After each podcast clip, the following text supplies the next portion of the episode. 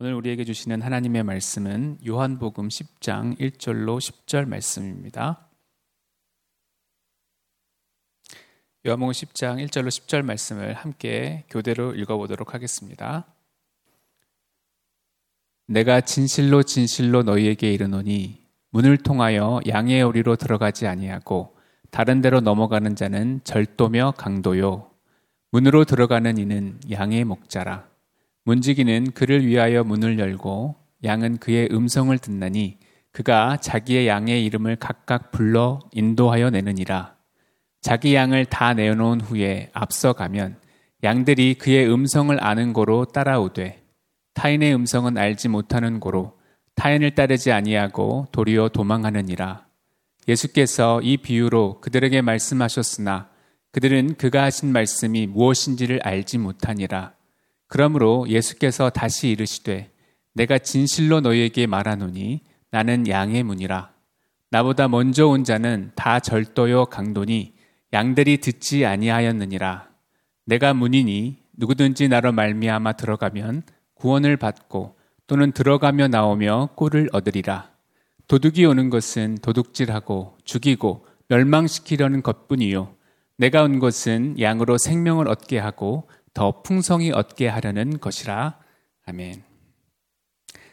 지난 본문에서 우리는 이 종교 지도자들이 영적인 맹인임을 선언하신 후에 예수님께서 오늘 본문을 말씀하시는 것을 우리가 알 수가 있습니다. 오늘 본문에서는 예수님께서는 중요한 비유 두 가지를 본문에서 말씀하셨습니다. 중요한 말씀을 하실 때 꼭 앞에 붙이는 관용구가 있습니다. 그것은 진실로 진실로라는 관용구입니다.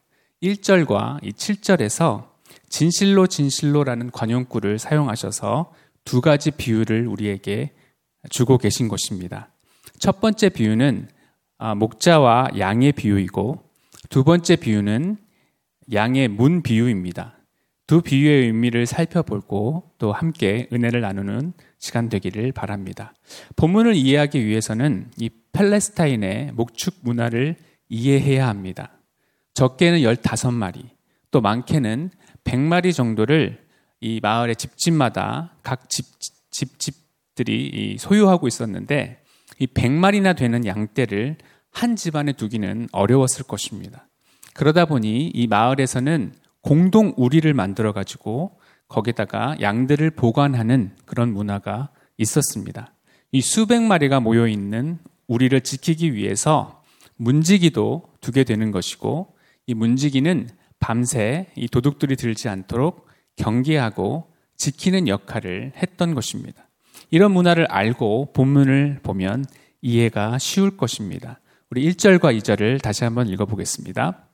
내가 진실로 진실로 너희에게 이르노니 문을 통하여 양의 오리에 들어가지 아니하고 다른 데로 넘어가는 자는 절도며 강도요 문으로 들어가는 이는 양의 목자라. 많은 양들이 모여있는 이 공동 오리에는 절도와 강도도 많을 것입니다. 이 절도와 강도는 절대로 문을 통하지 않습니다. 문지기가 이미 양의 소유주의 정보를 다 알고 있기 때문에 문지기가 있는 문을 통하여 정상적인 방법으로는 들어가지 못하는 것입니다. 그래서 문이 아닌 담을 넘어 양의 오리에 침투해서 양들을 훔쳐가곤 했는데요. 그런 면에서 양의 오리를 문을 통해 들어가지 않는 것은 다 절도며 강도다라고 말씀하시는 것입니다. 반면에 문을 통하여 들어간다면 이미 문지기의 승인을 받고 들어가는 것이기에 그는 양의 목자가 된다라는 것입니다. 문을 통하는 것이 어쩌면 돌아가야 되고 또 귀찮고 번거로운 그런 시간이 걸리는 일이라고 하더라도 우리는 정당한 길로 적법한 길로 들어가야 한다는 것을 양의 목자를 통해서 우리는 배우는 것입니다. 과정을 생략하고 또 지름길로 가는 행위 또 담을 넘어가는 행위는 절도와 강도의 행위라는 것을 우리는 기억해야 할 것입니다. 세상 사람들이 다 담을 넘어간다고 해서 하나님의 사람들이 세상 사람들의 방법을 써서는 안 될 것입니다. 이중계약서를 또 쓴다든가 뇌물을 쓴다든가 눈 가리고 아웅하는 떳떳하지 못한 길은 들어서지 않고 바른 길, 정당한 절차를 밟고 과정 하나하나를 소중히 여기며 살아갈 수 있는 저와 여러분이 되시기를 바랍니다. 우리 3절을 읽어보겠습니다.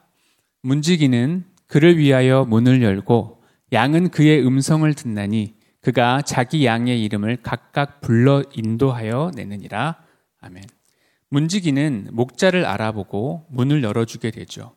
목자는 밤새 잘 지냈는지를 물어보며 자기 양떼에게 다가갑니다. 양들은 자기 목자의 음성을 들으며 아침 인사를 할지도 모릅니다. 우리가 볼 때는 그 양이 그 양 같지만 양의 주인은 자기 양을 다 알아본다고 하죠. 갓난 아기들이 다 똑같아 보여도 자기 부모는 그 아기를 바라보는 것처럼 태어나면서부터 계속해서 길러온 목자는 양들을 다 구분한다고 합니다. 그래서 자기 양떼가 있는 곳에 자기 양들의 이름을 부르는 것입니다. 목자는 양들에게 자기 양들이 소리를 듣도록 또한 훈련시킨다고 합니다. 가까이서는 목자의 음성을 익숙하게 해서 목자의 음성에 반응하도록 훈련을 시키고 또 푸른 풀밭에 멀리 흩어지게 된 다음에는 그때는 피리 같은 소리를 듣고 모이도록 또한 훈련을 시킨다고 하죠. 양들은 다른 건 발달되어 있지 않지만 청각만은 아주 발달되어 있어서 자기 목자의 음성을 구별할 수 있다고 합니다. 여기 보니까 양의 이름을 각각 불러 인도한다라고 했습니다. 이게 바로 목자의 능력이고 또한 목자의 사랑인 것입니다.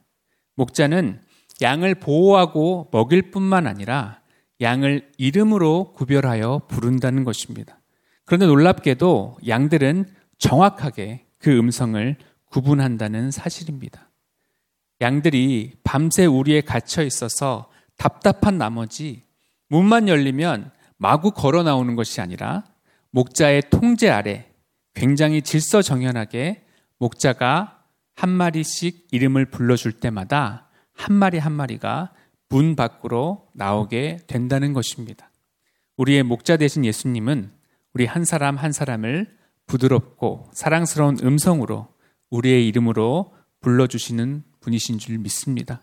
그래서 그 목자가 계시니까 얼마나 우리는 행복한 양떼들인지 모르겠습니다. 우리 4절로 6절을 같이 또 한번 읽어보겠습니다. 자기 양을 다 내놓은 후에 앞서가면 양들이 그의 음성을 아는 고로 따라오되 타인의 음성은 알지 못하는 고로 타인을 따르지 아니하고 도리어 도망하느니라. 예수께서 이 비유로 그들에게 말씀하셨으나 그들은 그가 하신 말씀이 무엇인지 알지 못하니라.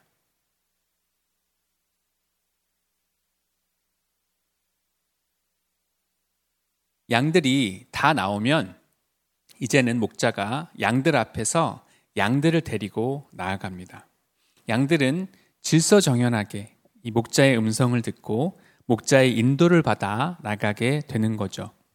반면에 익숙하게 들어온 목자의 음성이 아니라 타인의 음성에는 양들이 반응하지 않고 오히려 도망한다고 말씀하고 있습니다. 목소리도 아무리 흉내를 내고 또 고유의 소리가 있어서 구분이 가능하다고 하죠. 아무리 달콤한 목소리로 우리를 유혹한다고 해도 양의 탈을 쓴 절도와 강도가 아닌 사랑스러운 목자의 음성에 귀 기울이고 그 목자를 따라가는 저와 여러분이 되기를 바랍니다. 6절에 보면 예수님의 비유를 듣고 제대로 알아듣지 못한 자들이 있다고 했습니다. 왜냐하면 그들에게는 그들의 목자가 아니었기 때문입니다. 그래서 예수님이 음성을 들려주셔도 그 음성을 알아듣지 못하는 것입니다. 이 성경이 그렇죠. 아무리 똑똑한 사람들이 학문적으로 성경을 분석한다고 해도 예수님이 목자가 되지 않은 사람은 성경의 바른 의미를 깨닫지 못하는 것입니다. 그러면서 예수님께서는 두 번째 비유를 우리에게 말씀해 주시죠. 우리 7절을 읽겠습니다. 그러므로 예수께서 다시 이르시되 내가 진실로 진실로 너에게 말하노니 나는 양의 문이라. 예수님은 나는 양의 문이다 라고 말씀하셨습니다. 분명히 이 공동 우리에서는 문이 있고 또 목자와 문지기와 양이 있었는데 양의 문이다 라고 하신 말씀은 무슨 뜻이냐 하는 생각이 들 것입니다. 이건 이런 뜻입니다. 팔레스타인 지방이 푸른 초장이 이 평야처럼 광활하게 펼쳐진 곳이 아닙니다. 목초지가 군데군데 흩어져 있고 중간중간에 험한 곳이 있기 때문에 매일 양들에게 이 목초지를 제공하기 해주기 위해서는 때로는 이 거리를 멀리까지 나아갈 때가 있는 거죠. 그래서 공동우리로 하루 만에 돌아올 수 없는 길로 갈 때도 있다는 것입니다. 그래서 외부에다가 이 양떼들을 데리고 가서 하룻밤을 어쨌든 타지에서 묵어야 될 날이 왔을 때 그때 목자는 나뭇가지나 돌들을 이용해서 임시 우리를 제작하게 됩니다. 이렇게 급하게 하루를 묵을 때는 높이가 한 50cm 정도의 높이의 울타리면 된다고 합니다. 그렇게 울타리를 만들게 되면 끝에 문이 있어야 될 것 아니겠어요? 그 문을 달아야 하는 위치에 목자가 버티고 있어서 문이 되어주는 것입니다. 밤이 어둑해지는 시간에 문 위치에서 목자가 잠을 자는 거죠. 그런 의미에서 예수님은 양의 문이다 라고 말씀하신 것입니다. 즉 목자 되신 예수님이 밤에도 문이 되어주셔서 목자를 통해서 들어오는 양들을 목숨을 걸고 목자는 지킨다라는 말씀을 해주고 있는 것입니다. 그래서 이 목자 되신 예수님을 거치지 않으면 이 임시 우리 안으로 들어갈 수가 없고 목자를 통해 문으로 들어가면 안전하다라는 말씀입니다. 우리 8절을 또 읽겠습니다. 나보다 먼저 온 자는 다 절도요 강도니 양들이 듣지 아니하였느니라. 1절에서 문을 통하지 않고 우리로 들어가는 자들을 가리켜 절도와 강도로 규정하신 예수님께서 이 8절에서는 나보다 먼저 온 자들을 절도와 강도로 규정하셨습니다. 예수님보다 앞서왔던 자들을 말하는데 이들이 바로 종교 지도자들이었습니다. 율법의 정통에서 바른 길로 이끄는 목자를 표방하지만 목자가 아니라 그들은 절도와 강도라는 것입니다. 우리 9절을 읽겠습니다. 내가 문이니 누구든지 나로 말미암아 들어가면 구원을 받고 또는 들어가며 나오며 꼴을 얻으리라. 아멘. 종교 지도자들과 달리 예수님은 양의 문이 되신다라고 했습니다. 여기서 예수님은 양의 문의 특징 3가지를 말씀하고 있는데요. 첫 번째는 예수님이라는 문에 들어가면 구원을 받는다라고 했습니다. 예수님만이 구원의 문이 되시기에 예수님이라는 문으로 우리는 들어가야만 하는 것입니다. 반면에 세상에는 다른 문들이 있습니다. 성공을 줄 것 같고 욕심을 채워줄 것 같은 문이 구원에 이르는 것이 아니라 사망에 이른다는 것을 알고 구원의 문 대신 예수님을 통해서 우리는 예수님이라는 문에 들어가야 하는 것이죠. 두 번째, 들어가며 나오며 나올 수 있는 문입니다. 즉, 그 문으로는 들어가기도 하고 나올 수도 있는 자유가 있는 문이라는 것입니다. 만약 들어갔는데 못 나오면 그걸 우리는 속박이라고 합니다. 그리고 나왔는데 다시 못 들어간다. 그러면 그것은 방황이 되겠죠. 우리 예수님이라는 문은 자유함을 주는 문이라는 것입니다.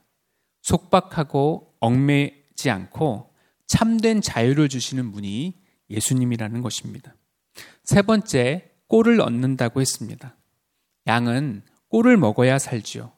목자 되신 예수님께서 푸른 풀밭으로 인도하시기에 필요한 꼴을 우리에게 주신다는 것입니다. 이 꼴 안에는 잔잔한 물가도 포함하는 것이며 시편 23편 기자가 말한 내게 부족함이 없게 하시는 완전한 채움을 의미하는 것입니다. 그러면서 오늘 본문의 핵심 구절인 성경에서 가장 유명한 구절 중에 하나인 말씀이 나오죠. 우리 10절을 같이 읽겠습니다. 도둑이 오는 것은 도둑질하고 죽이고 멸망시키려는 것뿐이요 내가 온 것은 양으로 생명을 얻게 하고 더 풍성히 얻게 하려는 것이라. 아멘. 여기서 도둑은 종교 지도자들을 하수인으로 부리는 사탄을 가리키는 말입니다. 사탄이라는 히브리어 단어가 세 개의 단어로 구성되어 있습니다. 쉰, 텟, 눈이라는 히브리어 알파벳인데요. 각각의 단어의 뜻을 분철하면 사탄의 의미를 알 수가 있습니다. 눈이라는 것은 생명을 뜻하고 테트는 이 뱀을 뜻하는데 뱀이 먹이를 휘감아 질식시키는 걸 말하고요. 쉬는 삼키다, 파괴하다라는 뜻을 갖고 있습니다.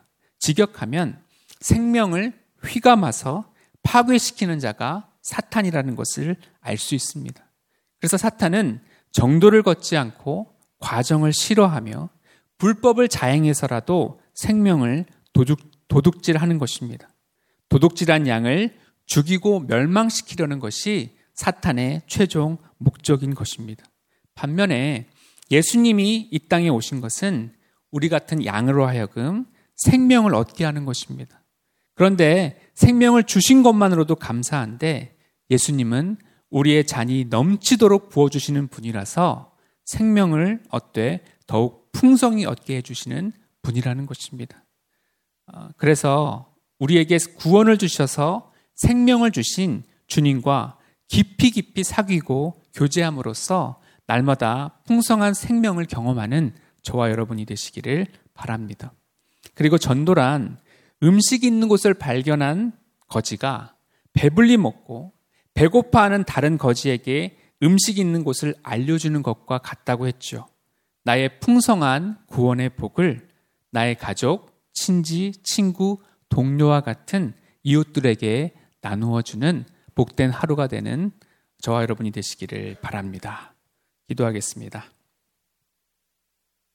사랑과 은혜의 하나님, 우리의 목자가 되셔서 다정한 음성으로 우리 한 사람 한 사람의 이름을 불러주시니 감사를 드립니다. 더 달콤해 보이는 세상의 소리에 귀 기울이지 않게 하여 주시고 오직 주의 음성만 분별하여 쫓아가게 하여 주옵소서.